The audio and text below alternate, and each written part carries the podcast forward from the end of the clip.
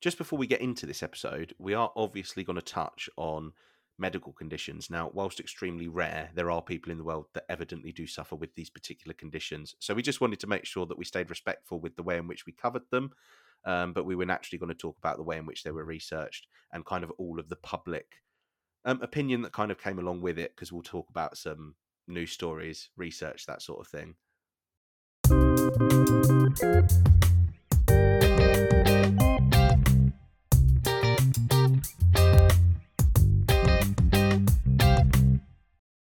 Hello, and welcome to another episode of Casting Views, a podcast where we take something each week and well cast some views. Could be something random.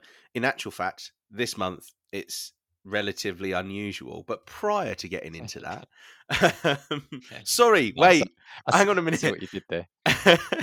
hang on a minute. Who are you? I'm Dan. Actually. Oh, yeah. yeah. well done. yeah. And I'm Lou.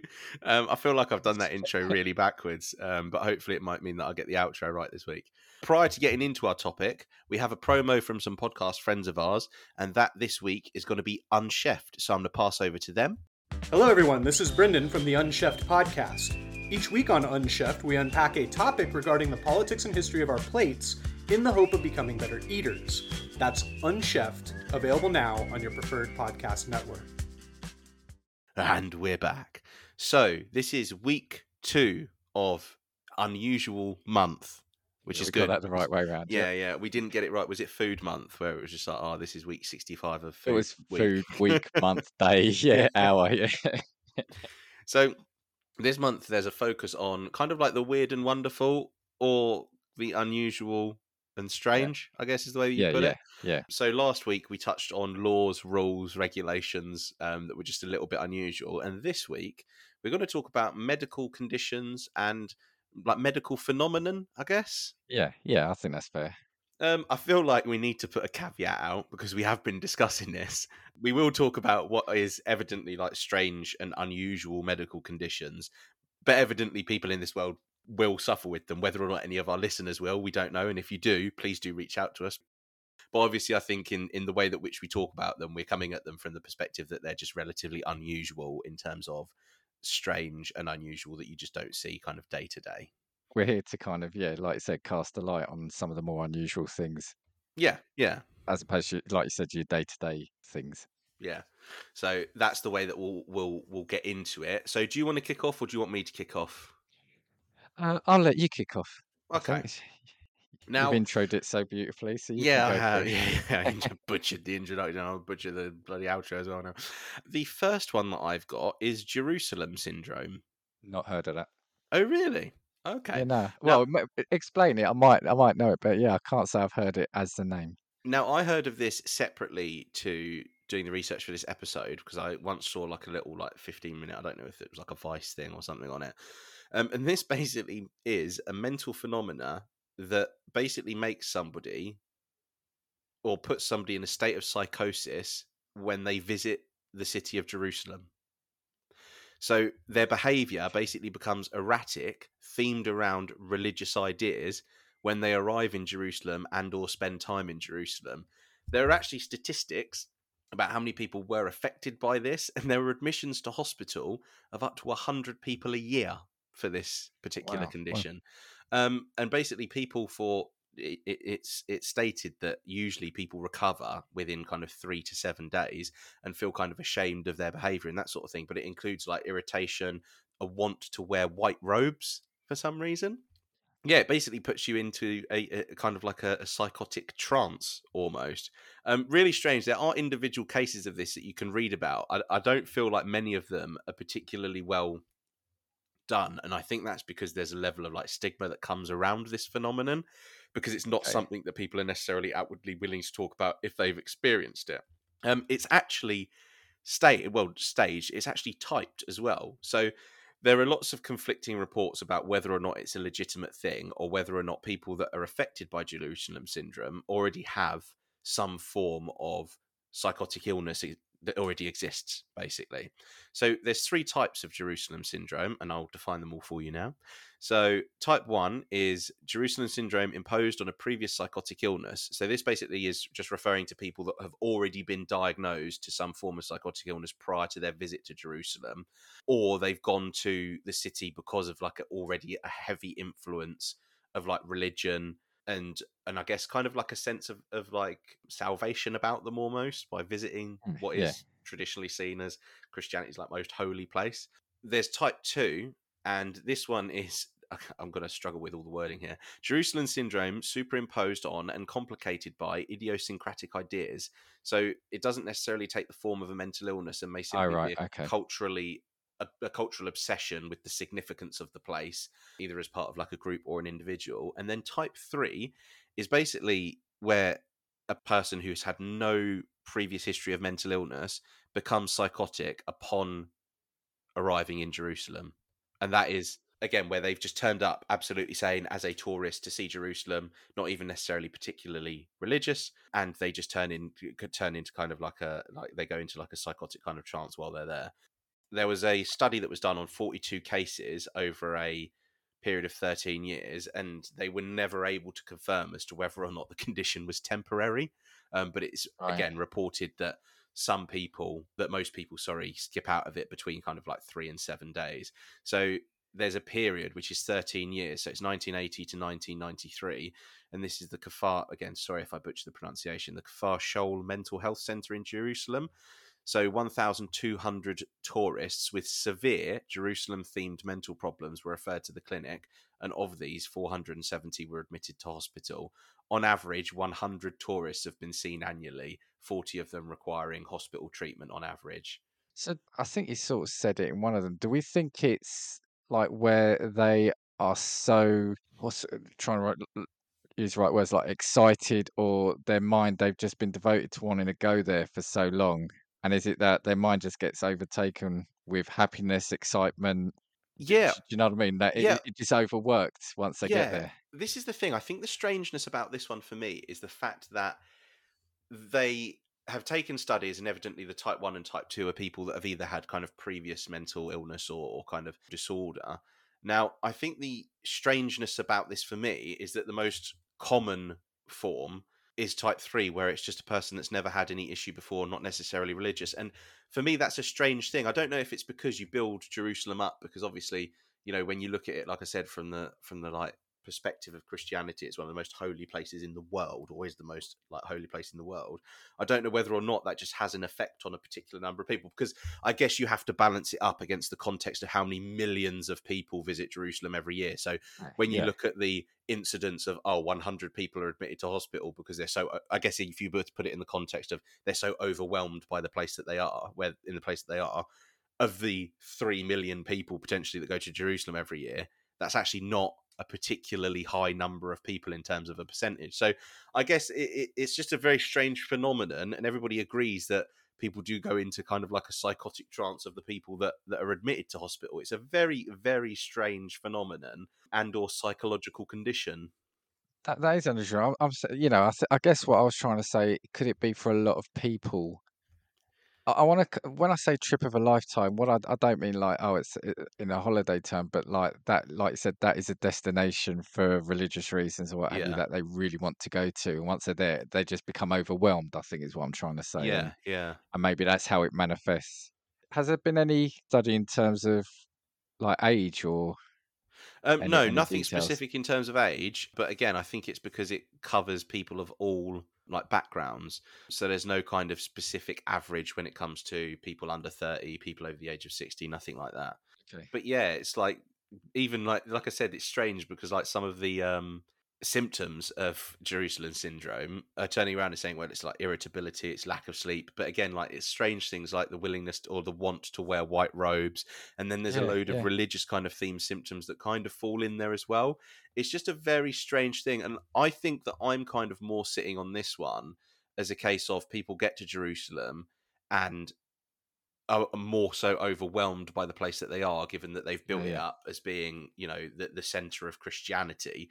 I think it's that build up, build up, bottling of emotion probably until the moment you get there and you see it for the first time, or, or, or you get there. I, I, yeah, I guess that's where I'm coming from. Yeah, that's the thing. And so I think to myself, you know, we've all been in like a stressful situation potentially that has made us behave in a way that's, you know, irritable or, you know, that sort of thing. So I guess is it maybe just the the the opposite side? It's like the euphoria, it's it's all of the emotion that comes along with that that all of a sudden kind of puts you mm. in a, a kind of like state of like I guess kind of like shock, maybe.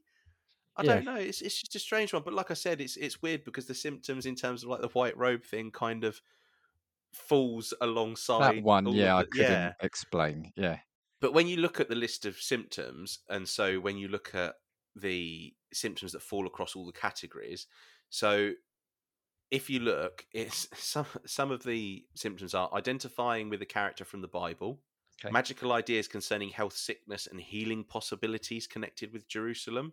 There's identification with particular religious or political ideas that kind of all of a sudden onset.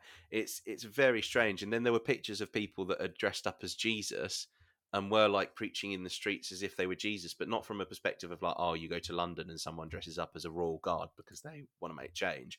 As in somebody is sat in the street genuinely believing that they are Jesus. Right, right. Yeah, it's it's a really strange strange phenomenon if you want to call it a phenomenon or disorder if you want to call it that.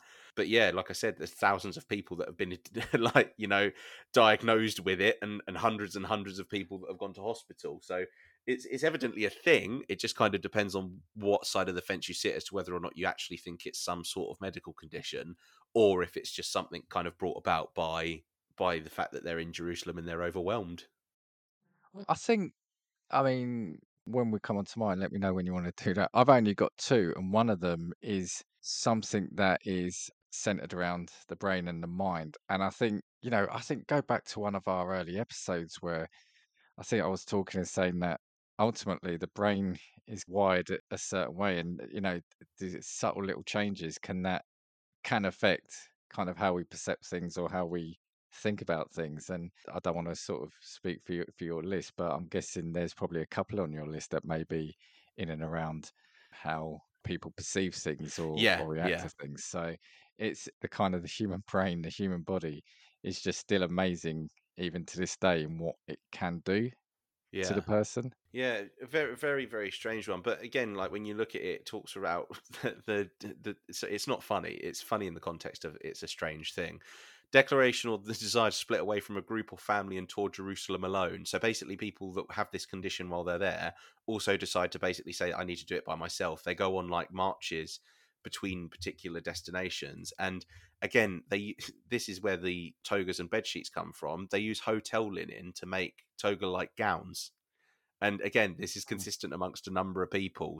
They shout and scream loud verses from the Bible that they've then gone out and learned. Very, very strange. Never, I don't think I've known anyone to experience Jerusalem syndrome, but I've heard about it prior to prior to doing the research. Ah, no, no, I hadn't. I hadn't. Kind of makes me concerned to visit Jerusalem, just in case I'd like, you know, that happens to me. Well, well, that's the thing with a couple of things, and and I think the couple of I've got it, that it is very much you don't know if you could be affected by this or not. Yeah, yeah. And I feel like people that might have been affected previously will have gone to Jerusalem thinking, oh, yeah, absolutely normal, fine. And all of a sudden had that been admitted to hospital and then come out thinking, what actually happened to me? Yeah, yeah. Yeah, Wow, very wow. But yeah. So what what have you got for me? Right, I've got, like I said, I've got two, but I've got quite a bit on each one. So I'm, I'm, you know, we might go into this a little bit. But my first one is, and I chose it because I remember seeing it on the news a couple of times over here, and it's uh, foreign accent syndrome. I'm gonna stick specifically with foreign accent rather than I know there have been examples where people have woken up and, and kind of spoken a different language entirely. I'll probably refer to it as FAS from now on, FAS, because it's going to be said a lot of times. So it's a medical condition in which patients develop speech patterns that are perceived as a foreign accent. So I it's got to be different from their native accent without having acquired it in the perceived accent's place of origin. The cause of it is often related to potentially damage to the brain. So it could come from a stroke, head trauma, migraines, or developmental problems. Um, and the condition might occur due, due to lesions in the speech production network of the brain. But it can also be considered a neuropsychiatric condition. Now, the actual first case of this uh, written reported was in 1907. Okay. So yeah, it's uh, well over 100 years. And between 1941 and 2009, there were 62 cases, so or recorded that is. So you know, it's not that there's a huge amount of cases, but you know, there there do seem to be uh, it seems to be a consistent syndrome. Is, the 62 is that worldwide or is that UK? I think it's worldwide because I look at the history. Oh, and one one of the key things for this is that yes, so its symptoms result from a disto- distorted articulatory planning and coordination process, and basically it's got to be, as I said to you earlier, it's got that it's the the person speaks in their native language but in a in a different accent. What they have said is there's been no verified case where a patient's foreign language skills have improved after the brain injury. So there's no, it is very much a temporary. Right. Okay. So, you know, t- to answer your question about around the world, it's still very rare. And in fact, they said in 2018, so a little bit more recent, they estimate that there's only as few as 80 people had it currently in the world at the time. Okay. So, for this reason, doctors study people as much as they can to then publish the results. And I'll go, I've got a couple of proper sort of in depth examples, but over the years, there's some interesting things here. So, one of the earliest cases involved a Norwegian woman who was hit with shrapnel during World War II. Okay. She then developed a German accent. Now, due to brain damage. Now, I'm going to come on to it later, but one of the one of the things that's really unfortunate, and and especially for this lady here, is that she was then shunned by the people she lived with and Right. her town. Especially, you can understand in that time. Yeah, well, I was going to say it's unfortunate that she's decided to pick up, well, not decided, she's picked up a German accent, given the nature of the time and how she sustained her injuries. Yeah, yeah, no, absolutely. And I'll, I'll, uh, there'll be more of it later on, but there was um there was a case in 2016 that detailed the story of a 34-year-old African woman whose doctors related her foreign accent syndrome to schizophrenia. She showed up in the emergency room with a British accent despite never having lived in Britain. Um, she had faced immense financial and emotional distress in the months before the visit to the ER, and, do- and doctors had diagnosed her with schizophrenia. In 2018, a 65 year old Spanish speaking woman with multiple sclerosis began speaking in Spanish with English accent. And there'll be a little a little bit further on, it, there'll be so, again some of the reasons because MS I, I found really unusual. This example says why it, it could be a cause, and it says M, MS destroys the myelin that coats the nerves, disrupting their ability to send signals. Okay. And I'm going to skip this this one because uh, I've got it in a little bit more depth later on. Yeah, it was a, a a doctoral scientist called H. Whitaker first coined the term foreign accent syndrome in 82. So even though the first case on register was in 02, it was only in 82 that the term foreign accent syndrome came into being. And again, he confirmed that for it to be strictly that, the person must be monolingual, so they can only speak one language. They must have had dam, yeah, they must have had damage to their central nervous system that affects their speech, and their speech must be perceived as subjectively sounding foreign by themselves or clinicians. Um, so again, a lot of this is all about it being perceptual rather than they can absolutely say, yeah, that's an Italian accent or that's a, a an American accent Right. Okay. Okay. most people with foreign accent syndrome show symptoms of psychological or neurological condition. Do you know if it's specific within a particular um, culture? So if it's like Western cultures. No, the only thing I have seen some stats here, but it says it's more commonly pronounced in females than it is in males. And I think all the examples I gave above, they were all female. Right. So, in a meta analysis of 112 patients with FAS, 97% were adults and 67% were female. The typical age range for the disease is around 25 to 49. And, and this is the thing, I wouldn't have even thought about this, but in cases where handedness was recorded, the majority of patients were right handed. I know, I know. And that's the thing that you don't think about. So they said only in 12.5% of cases did the patients have previous exposure to the accent they later seemed to develop. So what's that? 87, 87.5% had never even been anywhere near the accent that they start speaking or taking on.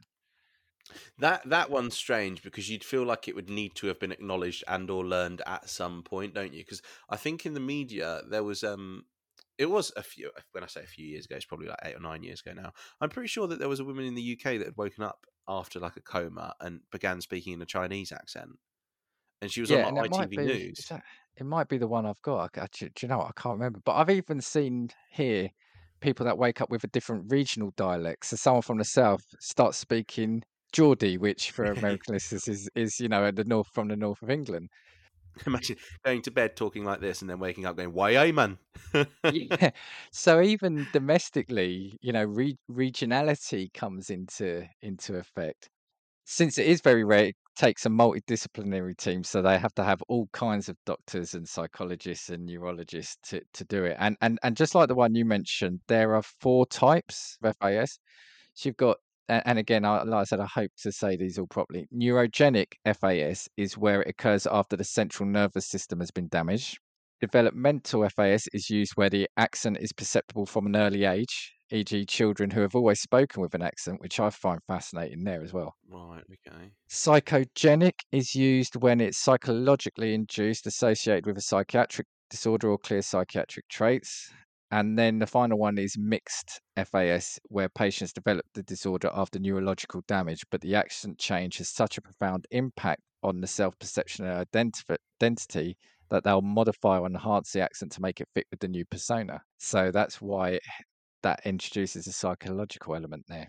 I feel like it would be interesting to have somebody interviewed who's got this condition. It's like I said, I, I really wanted to to look into this because, I, again, I yeah, I'd remember seeing it on the news, and again, we'll come on to it. It's it's about how people are affected by it, and and so, you know, initially, you know, the press it's reported as oh, it's a funny thing. A, a- a someone from the south of England woke up speaking Geordie, or someone from America is speaking English, but it is what they go through, and I'll come on to it after. People assume that they're doing it just naturally and aren't thinking about it. But they are saying that the person suffering from it does actually know that they're doing something different. So it's not a natural thing to them. They they're aware they've got a speech problem. Right, so I guess in in that sense that you're considering it from the perspective of like if somebody slurs speech because it's literally a physical thing that cannot be changed almost, isn't it? Because the way in which you pronounce words is a physical thing, obviously with the Yeah. nature and way you move your mouth. So surely it must just be like in the nature of like, oh well, it, again you said after brain injury. So let's say that somebody has a stroke and has like a partial paralysis, they slur their words potentially. I guess it's to be considered in the same vein as that, really, isn't it? Yeah, well, a lot of the we'll come on to it. Treat main treatment really is um like speech therapy again and and training. Um, so one of the again one of the fascinating things I've seen here is they've said one of the symptoms of the syndrome is that the patient moves their tongue or jaw differently while speaking, so it creates a different sound. So it is like something fundamentally has changed. So it's again, it's not them, it's not them mimicking an accent as I think like we're saying how something has changed to make it sound like they are. Yeah, yeah. Because I think that's what you said at the very beginning, wasn't it? It's not necessarily that they're turning around and their brain is impersonating the accent. It's characteristics of words that make them sound like a particular accent. Yeah. Yeah, and you know, treatment involves intense speech therapy, and about a quarter of FAS patients go through remission after treatment. Now, I've got two two cases here. I'll go through them quickly. Karen Butler from Illinois. She went in for dental surgery, uh, but the article here says she left more than left with more than numb gums. She also picked up a pronounced foreign accent. She's never traveled to Europe or lived in a foreign country. She's an American, she says, born and bred, uh, but she doesn't sound like one anymore. Her accent is a hodgepodge of English, Irish, and a bit of other accents. Yeah, it started a year and a half ago when she was put under anaesthesia while the dentist removed several teeth. I just went to sleep and I woke up, my mouth was sore and swollen, and I talked funny. And the dentist said, You'll talk normal when the swelling goes down. The swelling went away, but the foreign accent didn't. And a neurologist in Portland diagnosed her with foreign accent syndrome. And again, they said it's usually associated with brain injury or uh, stroke, something similar to that. Just want to scoot down to the end. They're saying that she may have suffered a small stroke while under anesthesia, but she won't know for sure unless she has a brain scan. And unfortunately, she says her, her insurance company won't pay for one.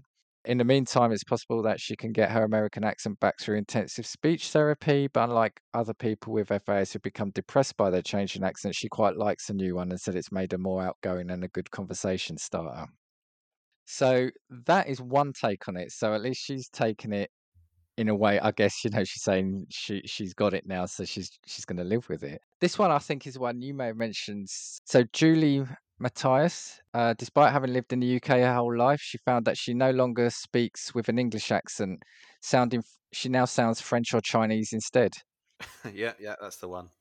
Yeah, and now she's had it for four years. So four years ago was the last time I heard my own voice. She's one of a handful of people in the UK with the syndrome, and although their speech is completely fluent, their voices have taken on odd char- characteristics that make them sound as if they grew up in another country. Can I just say as well, just before you go any further, do you know what one of the worst things about this condition is? Is the fact that anywhere that you go, depending on the accent that you've got, people must think that you're taking the piss. Yeah, yeah. As in, like wherever you. So, for instance, like this this woman, I imagine, is an English woman, yeah, yeah, she's Yeah. English. Yeah, yeah. and so she's taken on potentially a Chinese accent.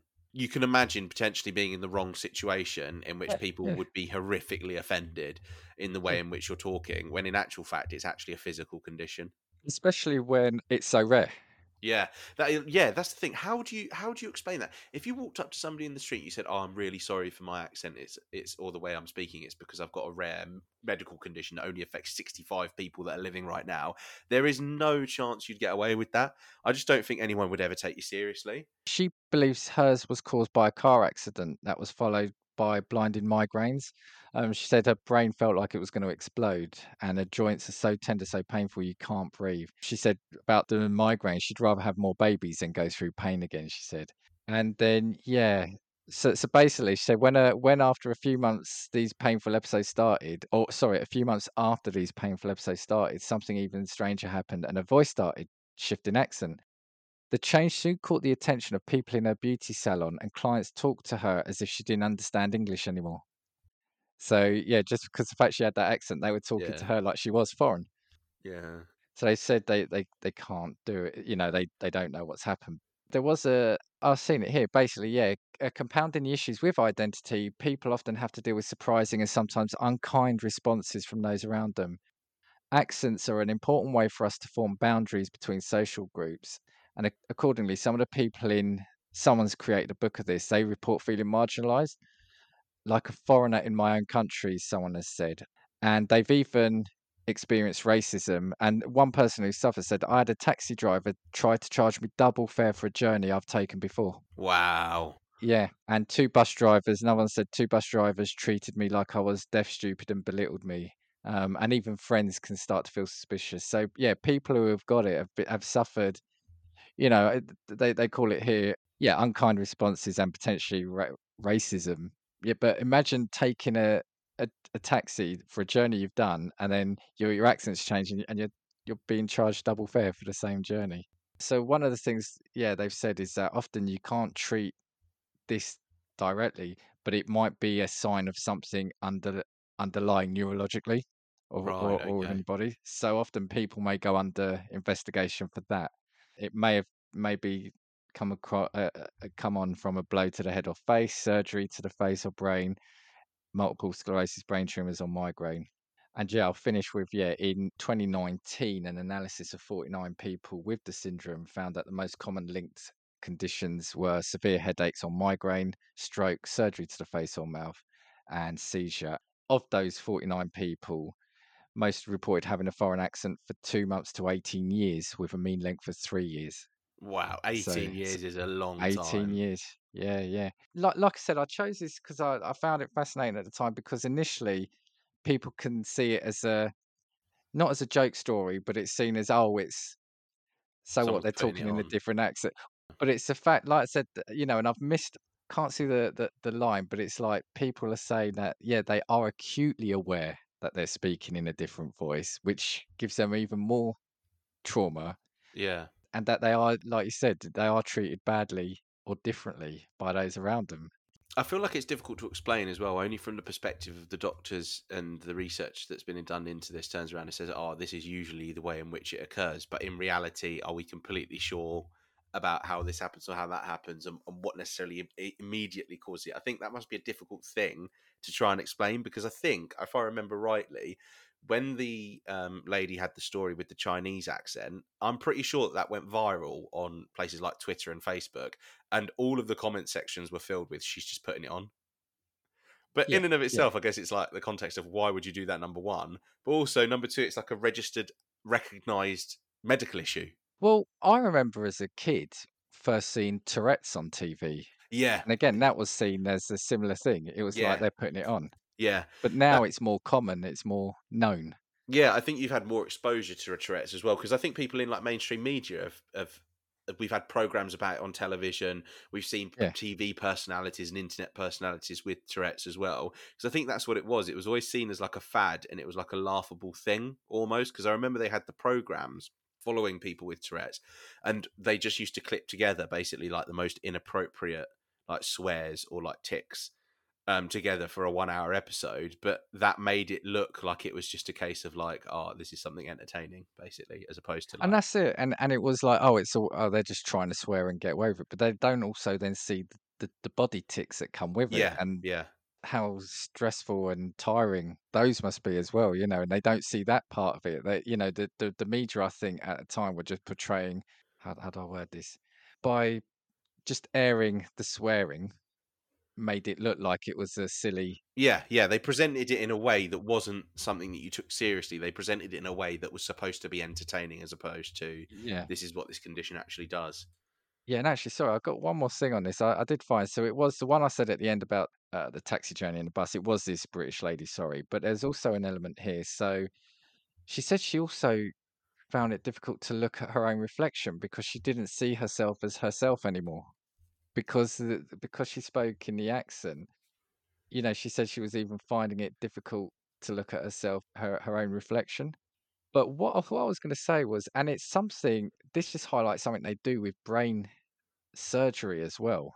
So they said basically what, what it is is it can also be the rhythm of which you say something. So they, this journalist was saying, as I speak to her, I can see why mistakes between what accent is created. She pronounces accent with a heavier emphasis on the second syllable. That reminds me of my French teacher, but the staccato rhythm might sound like a Chinese accent. And it's this bit here, right?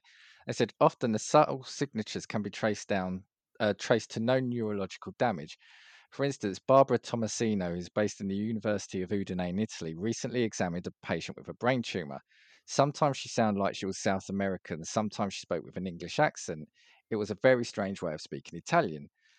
The patient, and it says here, the patient was awake while a surgeon operated on the tumor, allowing researchers to probe the electrical activity and functions of the cells around the cancer. Although it sounds painful, this is standard procedure that helps a surgeon work out where the tumor ends. Combined with MRI scans, watching the neural activity in this way also allows them to detect the cells involved in controlling the mouth and larynx. So, by pressing on that region, the tumor may therefore have been disrupting her ability to plan the complex tongue and mouth movements needed to talk normally. So, it's that thing about operating on the brain while the patient is awake. I guess it's like an active thing of seeing how or not how that person is affected because you're literally getting like a window into the computer that's controlling it all. Like I said, I think that this was always when it was portrayed in the media seen as a bit of a joke. But knowing again, I've never really looked into it properly. I just know that I've seen stories of it, whether or not it was something that I knew was something that was recognized as a medical condition. But it must be a scary thing because you're waking up, and I guess it's like losing what what is almost like a basic function that you would have just had and never valued it like that. Imagine waking up and the voice that comes out of you isn't your voice. Well, that's it. You've grown up. I mean, you're what, uh, sort of 20, 25, 26. You've been you for 26 years. Yeah, yeah. And then all of a sudden, tomorrow, you're someone from South America. Yeah, because when she said and talked about the fact that she looked in the mirror and it wasn't her, it's almost like body dysmorphia. Is it? I don't know if body dysmorphia is the right like phrase to use, um, but it's like it's almost kind of created a sense of like dysmorphia in the fact of she's looking at herself and actually feeling like an out of body experience because the person she's looking at has changed because a physical trait of hers has changed, and that must be a scary thing. Absolutely, absolutely. And I think the fact is that we're talking about it here, which obviously means, and and the fact is, there's over a hundred people or, or so, etc., who've had it documented. It's a fact that it is a possible condition and it sounds like it could happen to anyone, but it is so rare that a lot of people don't know about it now, and it is still treated by some as a joke condition. And I think that's a horrible thing because it could happen. It feels like it could happen. It is ultra rare, granted. From everything that it's saying about how it can come on, it, it feels like there there is a chance that anyone could have it. It's not that, like you said, certain percentage of either the world or a certain culture or a certain region can have it. It could happen anywhere to anyone. It's a very strange one. I feel, yeah. Again, do you know what it is? Do you know what I think slightly not scary about all of the things that we might talk about is the fact that again, there's no rhyme or reason behind any of the people being necessary, apart from the fact that 67% of them were women. But it is true. It's like one of those things that could potentially affect anyone. Imagine having a car accident and then you are that one in a million that is. Yeah. Yeah. yeah scary, scary. Because again, the hundred people that are dealing with it now never would have thought that in any instance that would have been them. No, no. And on the flip side as well, could you imagine if you've had it for four or five years and then it goes, are you readjusting again? I mean, you must at that point. I mean, whoever's had it for 18 years, does that yeah, that is become the new, you? That, Yeah, that is the new Yeah. you at that point. And imagine it subsiding after 18 years and you going back to sound the way that you did before. so like I said, yeah, that's foreign accent syndrome. But like I said, it's strange because it's almost like the physical aspect of t- uh, speaking a different in a different way then creates mental issues Yeah. because of the effect that it has on your mind. So it's Yeah, quite. a you break your thing. arm or you, you break your elbow like you did a few months ago. Yeah, yeah. You put it in a sling. You can't use that arm for a bit, Yeah, but but you know It comes out the still there and it's coming back. Yeah, yeah. Whereas, yeah, this all the other things, and no one's going to treat you very differently or differently because you've got that arm in a sling. yeah, yeah, yeah. But it, but yeah, but imagine if you yeah you you break your arm, you you got it sing and and people are trying to charge you more for a taxi ride or or a bus. Do you, do you know what I mean? You, you wouldn't you wouldn't do that, right? You I think that says a lot more about society, just in general, yeah, evidently. yeah, yeah, yeah, honestly, could you imagine? yeah. Anyway, sorry. Over to you. I've got a relatively quick one. I guess it's a rare condition in and of itself, but technically can happen to anyone given the right circumstances. So this is hematidrosis. I hope I've pronounced that correctly.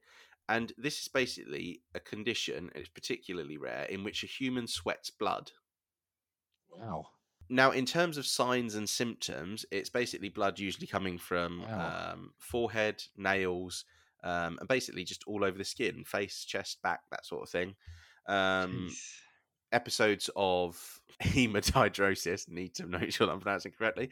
Um, maybe may basically follow afterwards headaches, abdominal pain, and that sort of thing. So basically, the the blood that comes out of you looks basically a little bit diluted and is like tinged with blood, essentially. Right. Um, But some people have bright red blood that comes out of them, which is literally, you know, actual blood as if you cut yourself open Mm, mm. It can result in the skin becoming particularly tender. Now, in terms of causes, it's basically blood vessels underneath the skin in the sweat glands rupturing, causing them to basically explode. So almost like if you Okay, strain okay. yourself at the gym, sometimes you can literally burst a blood vessel. Is where the phrase Yeah, comes yeah. from, and is usually caused and onset because of extreme stress, both physical and emotional. So basically, what it does is it invokes your body into, do you know that like psychological fight or flight response? And basically your blood vessels just hemorrhage in your sweat glands and as a result blood leaks into your sweat glands and you sweat blood from all over your body.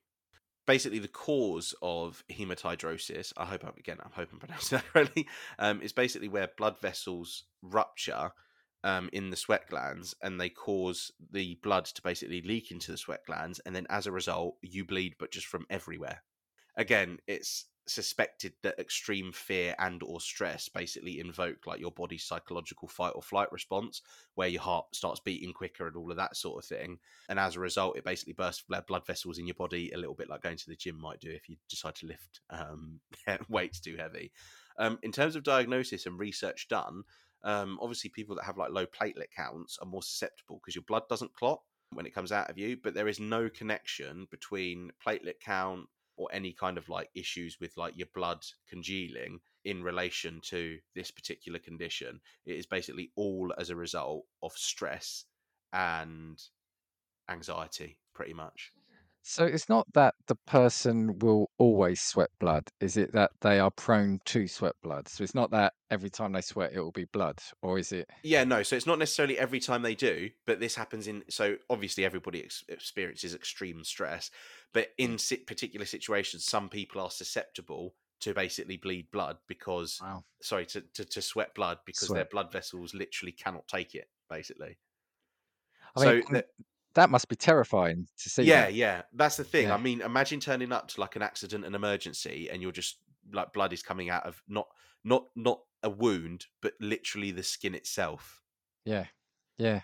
and to me that is a terrifying prospect so there were basically lots of research notes so it's actually dermatologists that oversee this area of medicine which i thought was a little bit strange i felt like it's not really a skin condition in and of itself but basically the research that's done previously notes that there are lots of incidences not lots of instances but more common incidences of this condition in people that are awaiting execution Okay. Okay. and I guess that's because you are sitting there. It's the context of your life ending. The amount of stress that must be flowing through a person must create such a physical reaction in your body in terms of your heart, your blood pressure, that it must literally burst blood vessels, but in every yeah, but everywhere, basically. There was a, a testament from Leonardo da Vinci who described a soldier who sweated blood before battle, Really? and there were cases during the London Blitz Wow. So, well, I guess so again, when you, you you're living in a situation in which you don't know whether or not you might live because you hear an air raid siren and then potentially there's a bomb coming through your ceiling, um, I guess you could probably understand a person's anxiety and stress there. So, so like you said, so it's just that there's so much stress that in certain people the, the cells can't take it, and they just kind of what is it like explode, and they have to go. It's it's under the surface of the skin, so it, it's only got one way to go. Yeah, basically. So what happens is it's the blood vessels that supply your sweat glands basically just burst, and then as a result, the blood has got nowhere to go but through your sweat glands. So you just excrete the blood through your body, like sweat. Wow, wow.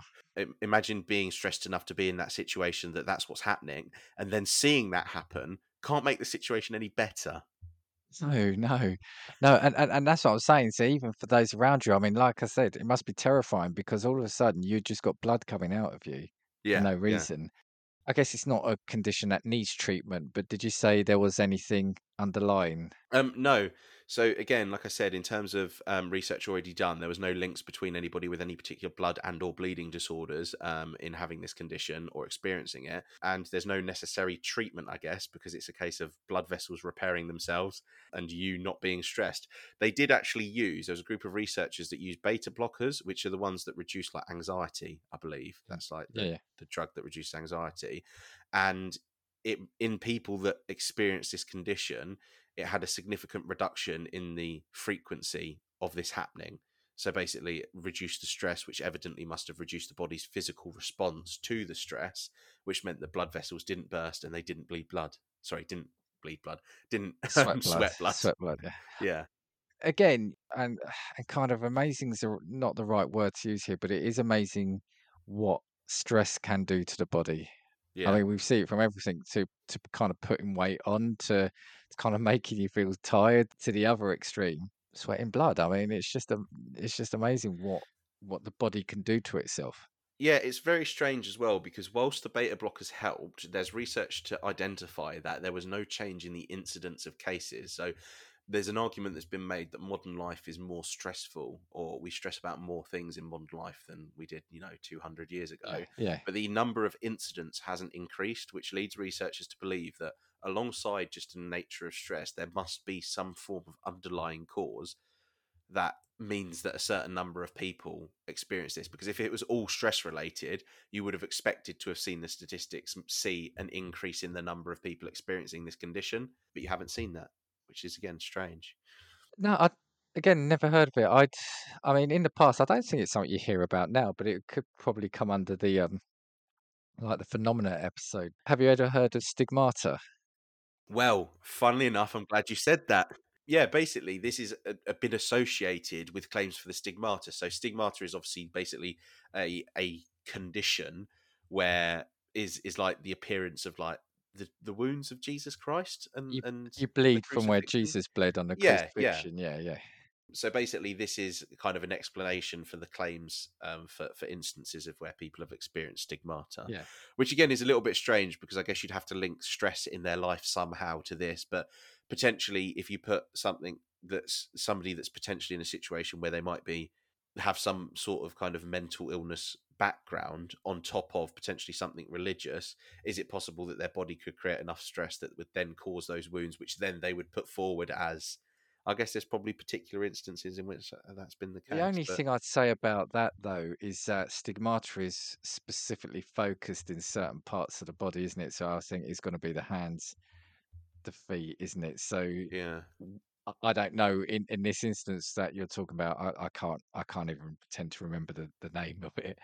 Is it like they sweat through all their body? Is it, or is it like is it like they sweat from their head? I mean, I guess that that's going to be case by case potentially. Yeah, it depends case by case. However, um, most common places are the forehead, nails, um, belly button. But again, all other skin surfaces can be affected. Nails feels really weird. The head I get because the the head is it feels like it's quite thin. I'm touching my head as we're talking about this. No, uh, but also, like um, you sweat from your head a lot. Like if it's hot, yeah, you yeah. feel beads of sweat coming from your head, don't you?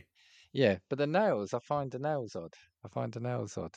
But I don't know whether or not that potentially is like a weak point for like blood vessels. Yeah. like the end of hands and fingers yeah, and that yeah. sort of thing. Yeah, Is it like the easiest place for things first? But then again, you know, uh, it's difficult because the the whole stigmata issue is like a completely separate like issue Yeah, in yeah. itself. But would somebody who turned around and experienced bleeding of the nails then associate that to be with the hands, which then is indicative of like stigmata wounds? I don't know. I don't know. yeah. Stigmata in and of itself is something that we could have talked about. I don't know if you've got that. No, no, I didn't. And it just reminded me because I'm saying that's the only thing similar to that I've heard of. And do you know what? Again, it's kind of something I used to hear about a lot when I was a kid, but I just don't hear now. And it's only you saying that has reminded Yeah. me. Yeah. Um, there was actually one separate to that as well, which I didn't do any research into, but on a separate issue, is like crying blood is also a condition, and that's commonly seen in women again, strangely, and is induced by kind of hormone imbalances and that sort of thing. But Right, yeah, there right. was lots of individual cases of people that like wept blood like up to five times a day, um, and again, the blood could be diluted up to like literally bright red. Like blood as blood that you would cut yourself. Really Yeah. kind of scary things. I don't know what's almost. I don't know if you'd look at something as being if it, you experienced it, it'd be more scary. I don't know if bleeding through the skin or bleeding from your eyes would be more scary. It's easy for someone who's not had it, but I Yeah. would almost think is bleeding from the eyes easier because you can almost think that maybe you've got some damage there and the blood's coming out of your eyes, but coming out of your skin, I, I don't know. So, like I said, I'm, I'm not trying to trivialize it, and it's not as easy for me to say it, but I'd almost imagine like oh, eyes. Could you have burst a blood vessel in your eye or something, or can you can you explain it away as it's blood coming out of a natural place almost, whereas blood coming out of your head or your hands or you know, sort of your belly button or whatever. I, I, I don't know. I'd think in my in my view, probably easier to have it from the eyes. Yeah, do you know what it is as well? It feels like now that I've read about these things, it's been trivialized in things like Bond. Do you remember in Casino Royale where the villain Chiffre in that bleeds from his eyes? He like cries blood. Oh, I don't remember that. No. Sorry, spoiler alert if you haven't seen Spoiler. Casino Royale in 2006 or whenever it came out. Sorry, guys. But yeah, I just thought to myself, I was like, oh my god, that's actually a real thing, like in and of itself. I was, yeah. it, it almost made the villain scarier today. Like when I turned around and did the research into finding out about the fact that people can then bleed from their eyes as well. I didn't know whether or not that was scarier in the fact that I'd seen that in a film. But yeah, very, very strange. But now you've you you know that's a real thing. In your mind, then, do you think that it trivializes it then if they're making it like a Bond villain do that? Yeah, do you know what it is? It's because they've made it like a character trait. Wi- But they've made it a a character trait. Yeah, for a villain. to So make this- it yeah make him look more evil almost because it's like oh Yeah. this is a terrible thing happening to a terrible person almost so that's the thing now that i've kind of seen it in that context number one it makes the idea of that that being a real thing more terrifying but also it's true in the way that you've perceived it because it's a case of oh we've made this terrible characteristic or we've we've we've made we put this characteristic with this person to make them look more terrible and like terrifying which i feel if like that's what they've done if that's what they've done and it's not just coincidence but yeah that that's the thing you can look at things now and and it feels like oh that's just a a film tactic but now you you you know you've read this condition you can now start looking at it and think right start putting a couple of things together what have you got for your second one? Right, this is my last one. And again, on the surface of it, I chose this because it sounds like you know people will have made fun of this one. But when you then start digging into it, you see that it actually Sorry, it's not funny, quite- but it's just the way in which you said. So people make fun of this one. I'm just like, No. Well, no, because again, on the surface, right? I'll I'll I'll come, I'll get to it in a second. I won't start keep teasing, but on the surface, it doesn't sound like a typically a, a bad one, right? It's called auto brewery syndrome, and what it is is a condition that occurs when an overgrowth of certain types of fungus in the gut converts carbs into alcohol. Yeah, So again, that's what I'm trying to say. It sounds like it doesn't sound like it's overly what's the word taking its toll toll on people, and you can see how it's going to be made fun of in the press. You know, like I, I think I saw something saying, "I ate a bag of chips and now I'm drunk," kind of thing. Yeah, you know yeah. that that's the thing. So basically, you've got, as we know, numerous microorganisms live in the gastrointestinal tract. Um, bacteria make up the vast majority of these organisms, with fungi ac- accounting for less than 0.1% of microbes in the human gut. Yeast and other fungi fungi feed on the sugars and starches in food, which they then convert into energy. And this process also creates waste in the form of carbon dioxide and ethanol, which is a type of alcohol.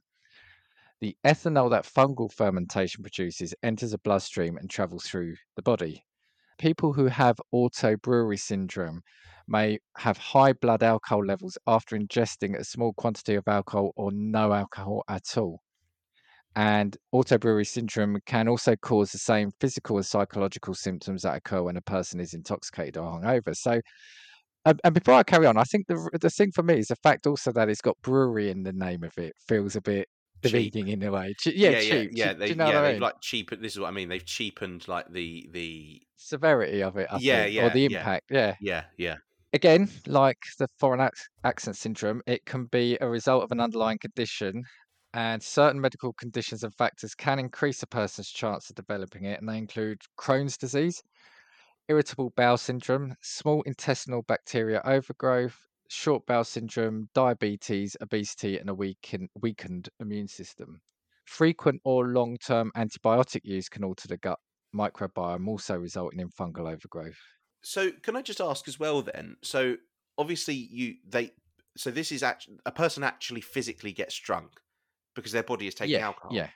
yeah. So if you blew on a Uh, breath, Sorry, they're not. Uh, sorry, they're not. The body, they're not taking alcohol, but the body's converting. Sorry, it's yeah, yeah, yeah, it's yeah, yeah, producing yeah. it. So technically, if they brew, but you wouldn't show as drunk if you blew on like a breathalyzer, would you? This is a thing I don't know because ultimately, if it is producing ethanol, that is alcohol. Yeah, but it's not been Now- ingested, so I don't know how breathalyzers work. But But, I feel like Uh, yeah, I don't know. Now, uh, well, we'll come on to it because it's being used or, or it's trying to be used as defense in a lot of drink driving right, cases. So it has, it has been, it has been used. Imagine someone using your condition to get away with a fucking crime as well. How Yeah, terrible yeah. that is. another common factor is it can actually also be like a high carb, high sugar. So a lot of people with it often report having a high sugar, high carb diet. The condition is rare and it was first reported in 1950. Okay. Um, since its discovery, researchers have diagnosed the syndrome in both adults and children. Um, and however, in 2019, the British Medical Journal believed that it is an underdiagnosed medical condition. So I think there's a lot more. Now, the symptoms, as you, you guess with it, would include brain fog, fatigue, dizziness, slurred speech, mood changes, delirium.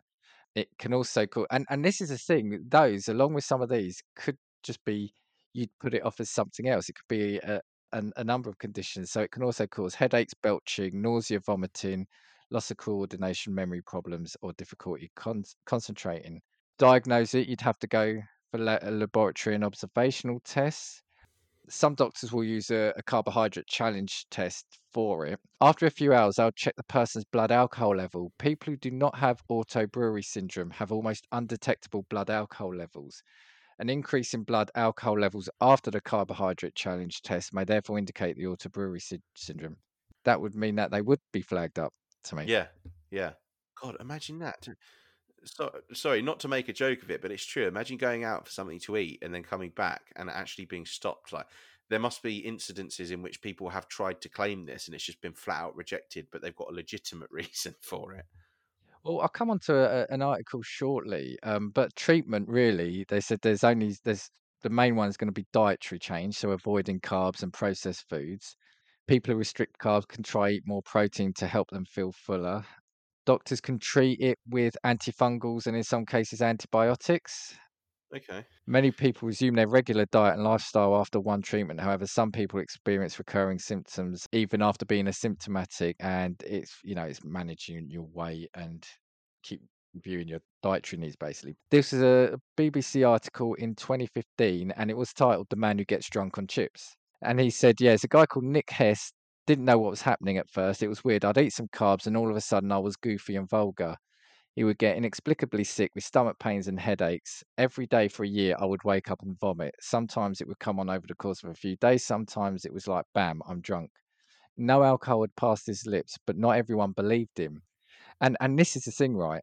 The the effect, just like foreign accent syndrome, the effect on other people. At one point, his wife even searched the house from top to bottom to find booze. Yeah. So she was looking for him hiding booze Yeah. Everyone was just giving me a rough time until my wife filmed me and then I saw it. I did look drunk. He suffers, you know, he then came to realize he suffers from auto brewery syndrome, which is a very rare and controversial medical condition in which, well, we, we've said that, which yeast in the gut turns carbs into excess alcohol in the blood. What's it like to live with this odd condition? And if it turns out that many people are being mistaken for alcohol abuse by everyone from their friends to the courts, what should we do about it?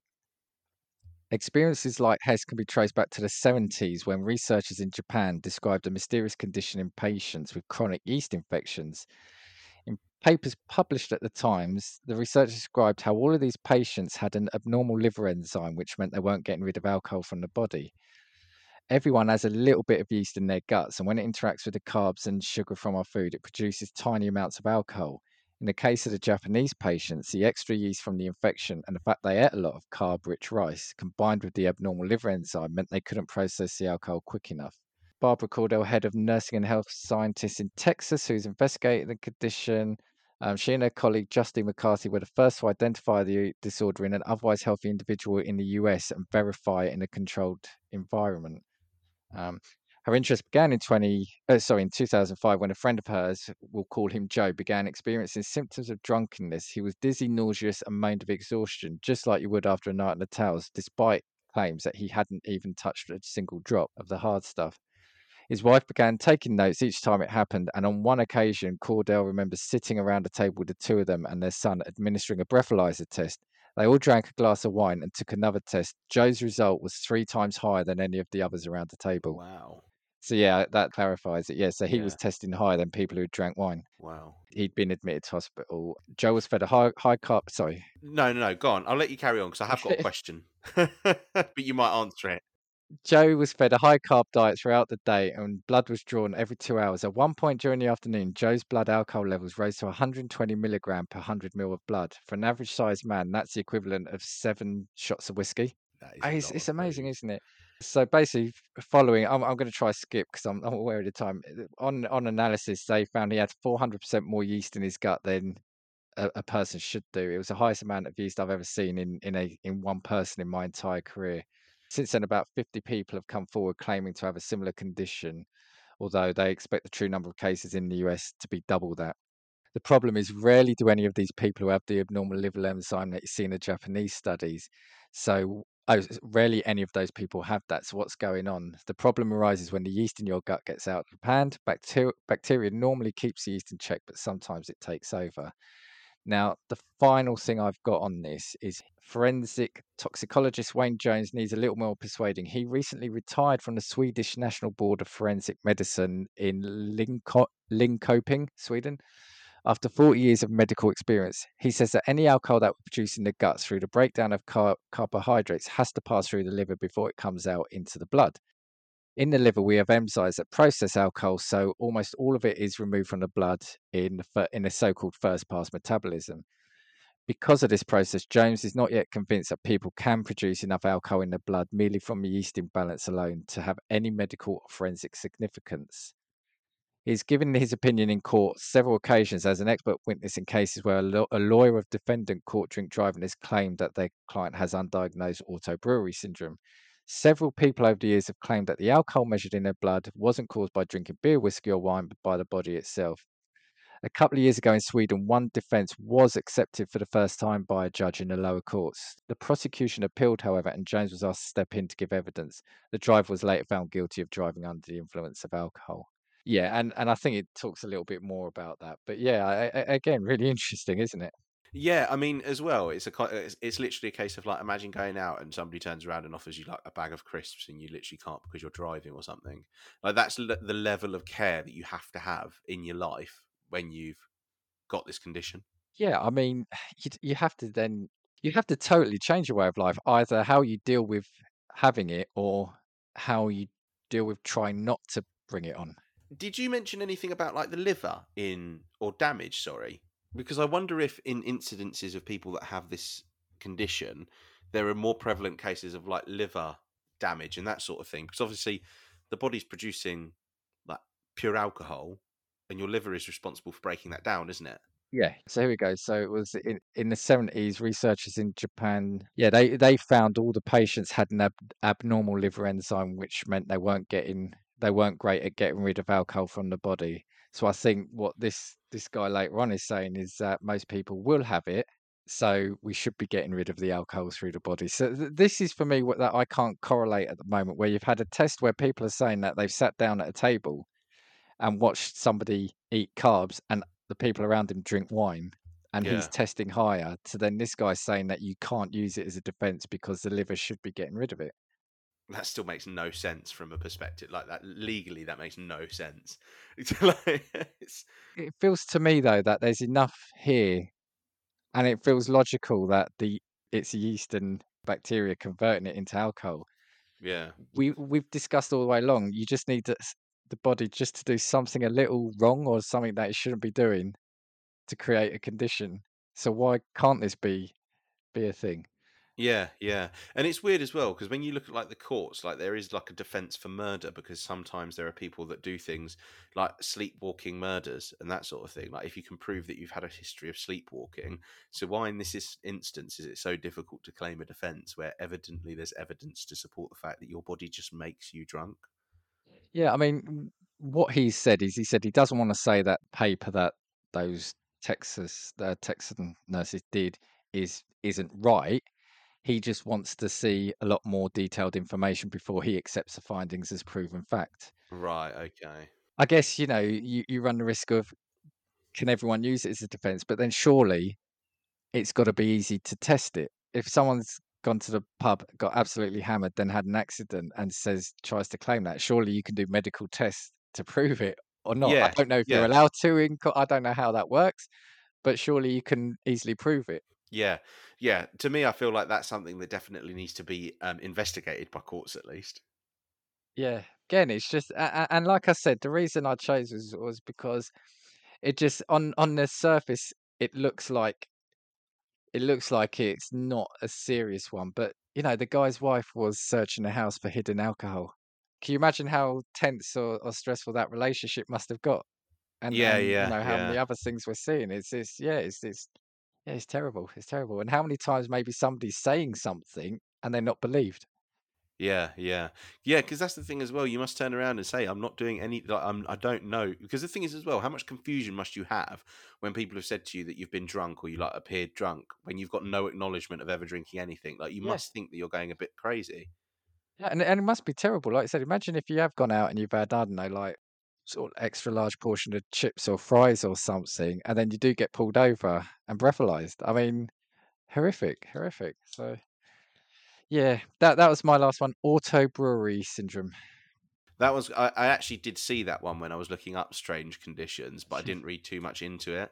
Do you want me to sign off with one more? We'll run Yeah, through yeah. it quick. Yeah, Yeah. go on, go on. This is uh, congenital insensitivity to pain. Okay, I think I've I've heard of this. I think. Yeah, I think if we were to give it like an overview, and again, potentially where we've seen it portrayed in film, in the film Kick Ass, Yes. Kick Ass yes, obviously yeah. gets his powers because he's stabbed, and then he loses some like ability to feel pain in his like receptors or whatever it is. Um, so this is basically a extremely rare condition in which a person cannot feel and has never ever felt physical pain. Basically, the reason that this is super dangerous is lots of children that suffer with this condition actually die young. And that's because there are no illnesses that are ever picked up because they cannot feel any pain whatsoever. So, in reality, pain's actually a good thing because pain tells your body when something's wrong. That is literally the Yeah. only way to look at it.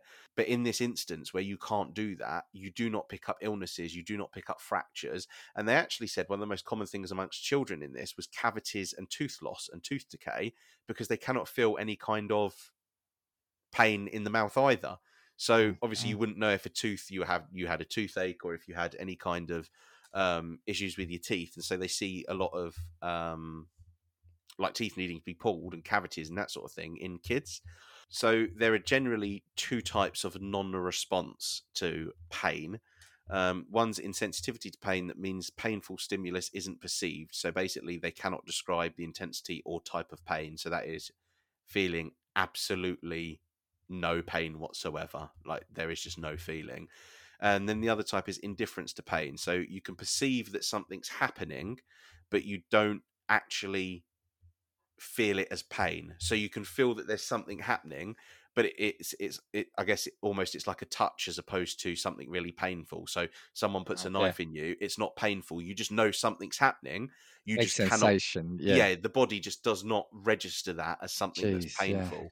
And in reality, I guess uh, whilst them again, like Kickass will have turned around and put this across as like, oh, this is amazing because this person can fight and not feel anything. Yeah, actually, super super dangerous. Again, in terms of causes, no necessary specific cause. There's theories that it's caused by an increased production of particular endorphins in the brain and it has been treated once previously with a drug called nalox nalox naloxone naloxone naloxone and it basically allowed a woman with congenital insensitivity to pain to experience it for the very first time which again in and of itself imagine having that condition never feeling pain and then Yeah. I imagine that if you did experience it, you could stub your toe, and it well, stubbing your toe is one of the worst things in the world. Actually, um, you could experience, you know, the most like insignificant thing, and it becomes the worst thing in the world because you've never experienced any kind of pain before. Oh, that's the first thing that went through my mind was if you've never felt pain for like 20, 30 years, it's got to be so.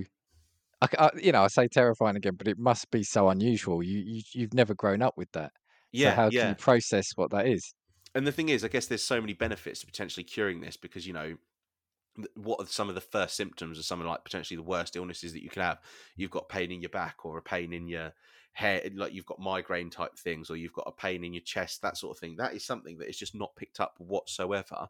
You have got no early warning sign for anything ever being wrong with you. And at some point, obviously, everybody's health fails them at some point. That's a pretty significant thing to be missing. I don't know if potentially people that suffer with this condition actually have a reduced life expectancy. But like I said, I did read that it's common for children that have this condition um, to basically die young because they can't pick anything up. And again, if you go to a doctor, how does a doctor pick anything up? Because you don't respond in a way that's indicative of you experiencing anything. You know, that first question that you get at the doctor, if you ever go to them with a particular issue, are you got any pain anywhere? You go to accident and emergency, have you got any pain anywhere? And you just can't answer that question. Sorry, I can't remember if you said at what point then would this be diagnosed? Because if you know, at what point do you say my kid never cries or my kid just never Yeah. seems to get hurt? At what point do you turn that into can I actually feel pain? Well, this is the thing, and I think that's why it's an issue. Do you know, like your perception of kids, like you see them fall over, fall off slides. Sometimes they just bounce up because they either feel embarrassed and that sort of thing, and they Yeah. like brush it off. What needs to happen for you potentially as a parent to say that's not normal? Yeah.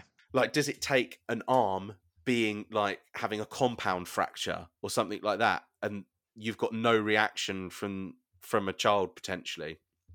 because that's again what they s- what the, a lot of the research found is that it's lots of things like issues with teeth or it's potentially fractures so i've broken my elbow but i still had the facility to move it because the bone wasn't snapped right but Yeah. i felt a hell of a lot of pain when i tried to move my arm people that had this condition would have no acknowledgement whatsoever of that pain in their arm even though the bone's broken And you know what, right? I, again, just because everything we've done, we focus on what the bad things can be on it. Can you imagine if a kid maybe has gone in for a random X-ray or something or scan? I don't know what position that would be in, but then they find they've got like a couple of old broken bones. Yeah. And do they look at the parents? Yeah, yeah. Could you imagine? Yeah. If it's never been reported, it's like, have you covered something up? I mean, I wonder if that's ever come about. But you'd think by that point, something must have come out that the, the child can't feel pain. I, I just find that it, it, it's just pain is, and this sounds terrible, pain is so fundamental to being Yeah. human, isn't it? Yeah, yeah. you can't yeah. imagine not having it. It's it's a really, really strange phenomenon. Like I said, three bad things. One, getting dangerous, you know, doing dangerous things as a kid because you don't know that putting your hand on the on the stove isn't going to burn you. Two, yeah, undiagnosed conditions like you've broken an arm and it just heals over, or you fractured an arm and it heals over. And then three, yeah, not being able to give early warning signs for a condition. That's that's yeah, Well, I'm actually glad that you mentioned burns as well, because again, one of the most common injuries amongst people with congenital insensitivity to pain is burns, because you would put your hand on a boiling tray out of the oven and there would be no pain whatsoever. You would just know until you basically either smelt something or looked at your hand and the skin was torn off your hand because you cannot physically feel that. And that is a weird thing to think about in the context of like, if I touch that tray that's come out of the oven for half of a second, I feel it. But imagine yeah. being able to put pick that up and there is absolutely nothing that happens. It's like you're picking the tray up when it's cold coming out of the dishwasher and, or and oh something. oh my god, that just makes me cringe at what you know, or, or real in horror what how that what they must do because I, you know, this is where I admit like you know the the, the, the stupid stuff I've done. I remember once going to get a tray out the oven and being so absent-minded that I didn't put the oven glove on and I grabbed it and literally it's like you said it was for half a second but my god the pain I felt so could you imagine if if you, you're able to hold on to that and Yeah. that- what what must that that that's still got to damage the hand but at what point do you realize that it is damage? Like you said, is it when you smell something, which I know sounds disgusting, but that can be the only thing, right? Yeah, this is what I mean. So this is the thing. All of the traditional indicators that you would have for not doing something or doing something dangerous don't exist. So you have to rely on everything else, whether it just be your mental awareness of a situation, because you must have to be so careful. You could get hit by a car and just have no, or fall off a bike potentially. Do you know what I mean? Like, you know, there have been instances where people have just fallen over and, you know, you've, you've smacked your head, but all of a sudden you feel ill later on in the evening and you realize that you've done damage. You just have no acknowledgement of that whatsoever. Like what what but what do you do? Do you do you have to go and have a scan every time you've fallen over? Do you have to go and have a scan Yeah. every time you've knocked your head? It's it's the weirdest thing. Like with people that have that condition you'd feel like you just want to put them in an mri machine every six months and just scan Yeah, everything. yeah, yeah.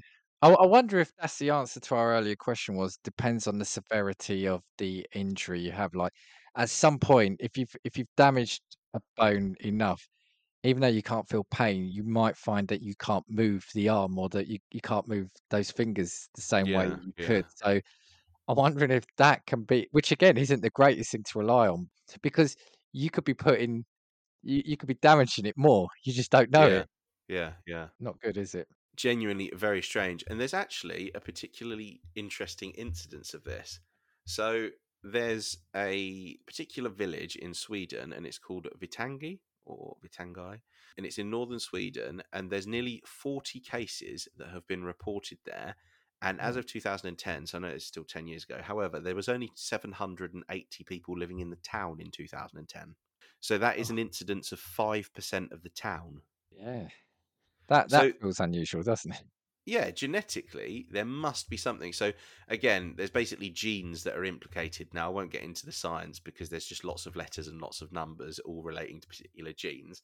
Um, but again, studies showed that there was like six members of a particular family with inherited pain insensitivity, and there was basically a mutation in a particular gene. Which changed again, going to sound like a computer. Basically, changed the encoding of a particular receptor that gave your Right. body the sense of pain. Right. So it's basically all to do with genes, DNA, and the fact that there's just something that is, I guess, not say, not saying it's not wired correctly, but is wired differently that basically just stops your body from feeling any kind of sensitivity to any receptor in your body.